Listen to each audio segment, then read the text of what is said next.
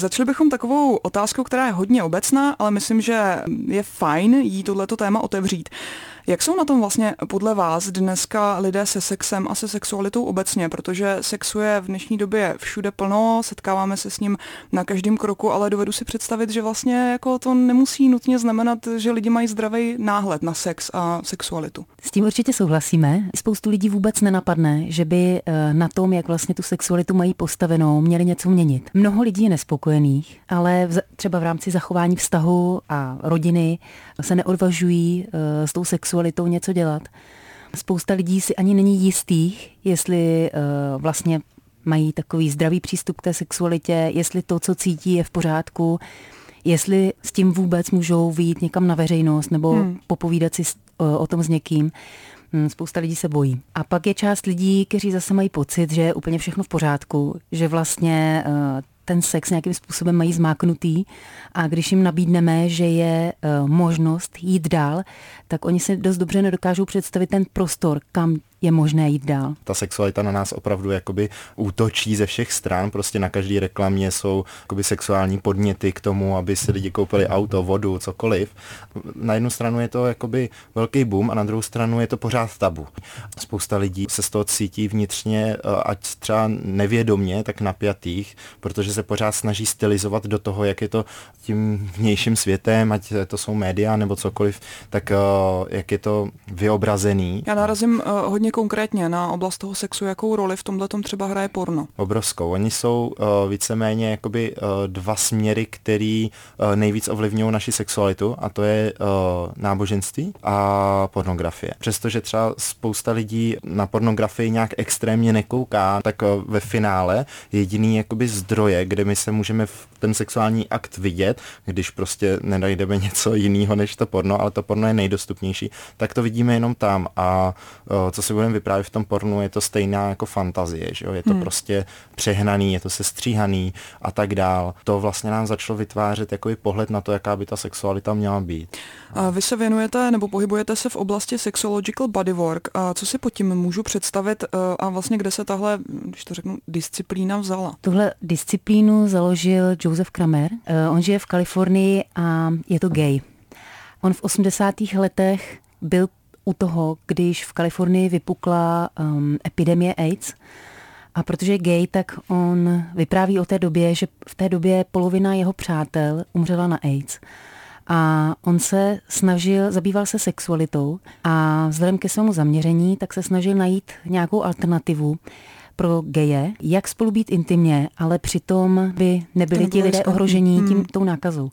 A tehdy vymyslel tantrické masáže, nebo mm-hmm. intimní masáže a postupně ty svoje techniky vyvíjel a časem přešel k sexological bodyworku, což je uh, mnohem víc terapeutičtější práce a má mnohem širší záběr. Je to vzdělávání lidí v oblasti sexu nebo sexual, sexuality, intimity. Hodně se tam pracuje s dotekem. Je to vlastně obor, který zahrnuje škálu různých technik a metod, jak pomoci lidem eh, prohloubit svou sexualitu, jak se naučit něco nového o své sexualitě, jak eh, být také mnohem jakoby hlubší, protože když začnete eh, zkoumat své sexuální témata, tak zjistíte, že opravdu jsme jenom velmi na povrchu. Když si představím situaci, že já třeba Lucie za váma přijdu, mám teda dejme tomu nějaký problémy ve svém jakoby intimním sexuálním životě, jak se mnou budete pracovat, co se bude dít, co mám čekat? Eh, na začátku děláme nějaký rozhovor, kde se ptáme na eh, vaše pocity v současnosti a trošku na takovou vaší sexuální historii, aby jsme si udělali obrázek o tom, mohli se zorientovat v tom, kde teďka jste. A potom se v tom snažíme hledat takové určité stopy nebo znaky, Například se ptáme na váš vrcholný sexuální zážitek nebo na vaše sexuální fantazie. Dejme tomu, že vám ta sexualita teďka nefunguje moc ve vztahu, tak aby jsme uh, se dopátrali toho, co je uh, nějaký jakoby náboj eh, pro vás? Co pro vás funguje? Co bylo tím zdrojem toho vrcholného prožitku? Jestli to bylo nějaký místo, nebo jo, jestli to bylo nějakým specifickým vztahem k partnerovi? Na tom potom stavíme.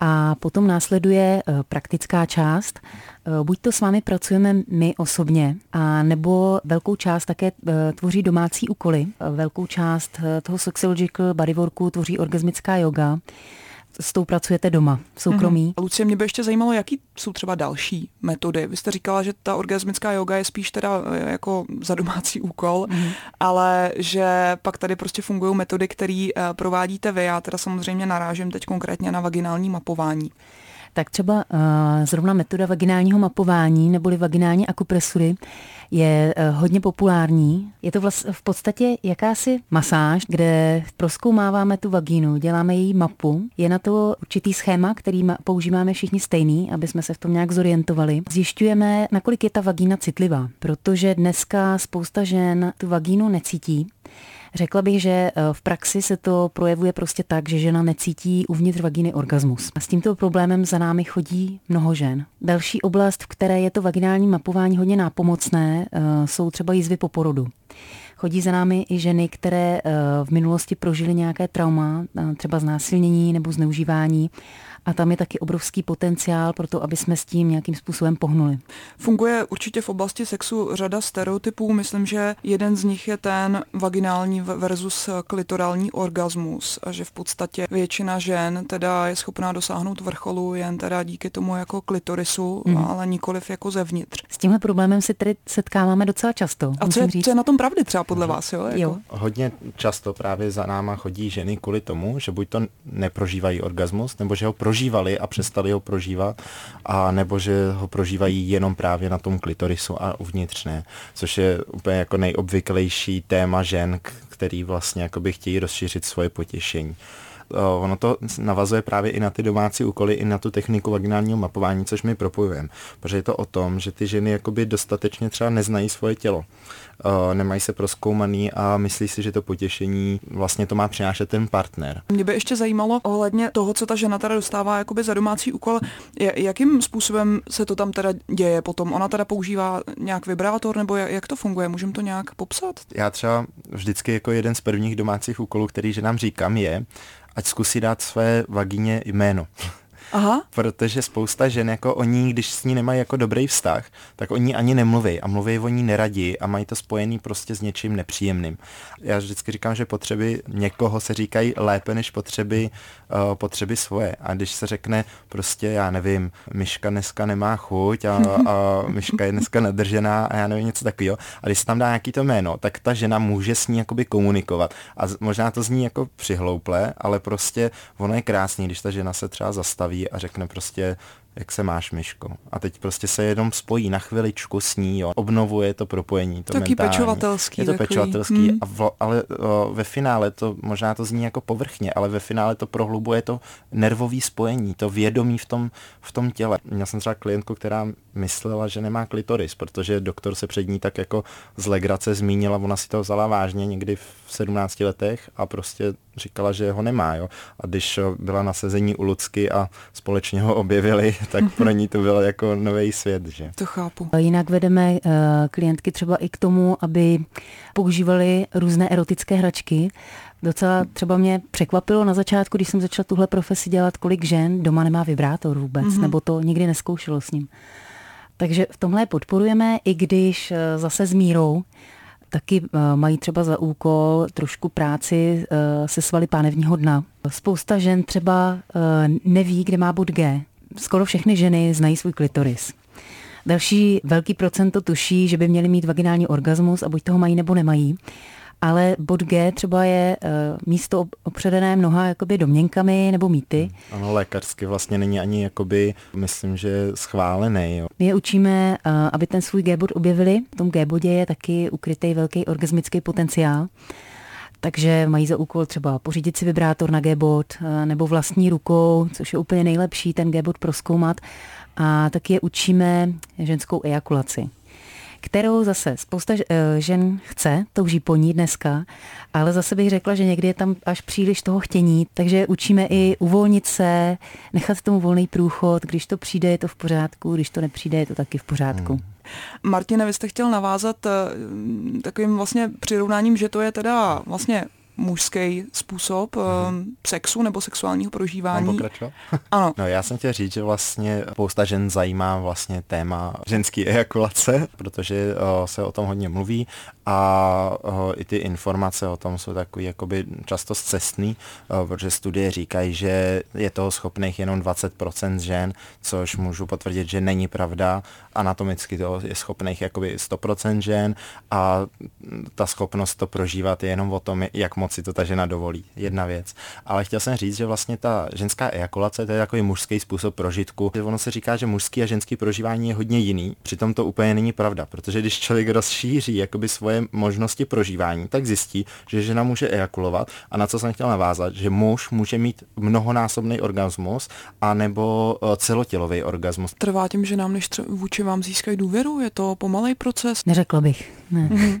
Díky tomu, že už máme spoustu zkušeností s dotekem a s tím, jak se tomu člověku přiblížit, tak eh, bych řekla, že už známe uh, nějaké vychytávky nebo páky, jak toho člověka, jak vybudovat tu důvěru docela rychle a právě tím, že jdeme zrovna docela pomalu. Mm-hmm. I dokážeme oba toho člověka odhadnout, jak rychle si můžeme dovolit postupovat. Takže na třeba na tom prvním sezení může zůstat celý sezení oblečená mm. nebo ve spodní prádu. Jenom dýchá prostě, mm. jenom dýchá do břicha. Snažíme se, aby to mělo co nejplynulejší průběh. Mě by ještě zajímala jedna věc a jedno téma, který, když jsem se právě tou oblastí sexological bodywork snažila nějak projít, tak eh, na mě vyskočilo a to bylo BDSM. Celý Sexological Bodywork jsme si udělali takovou strukturu, která je rozdělená do třech částí. Jedna část je to řešení nějakých témat problémových v sexualitě. Druhá část je takový to dopřát si to potěšení a je tam ta, hodně ta péče a sebepéče. A třetí část je koření. Je to koření sexuality. Když už někdo má ten vztah k sobě dobrý, vztah k sexualitě dobrý a chce rozšířit to prožívání a do toho třeba učíme techniky BDSM, Možná by se nám teď uh, takový ty skalní. Uh, skalní BDSM smály, protože my děláme takovou vanilkou BDSM jako kurzy a je to hodně o tom potěšení a o té radosti z toho, kde my jakoby třeba submisi a dominanci vnímáme jako eh, dominantního člověka, jako někoho, kdo má zodpovědnost za toho submisivního. Ten submisivní člověk se mu úplně odevzdává, tudíž může jakoby ztratit kontrolu a je to hodně práce s důvěrou a zároveň je tam taková ta polarita, ta dynamika a taková ta vášeň.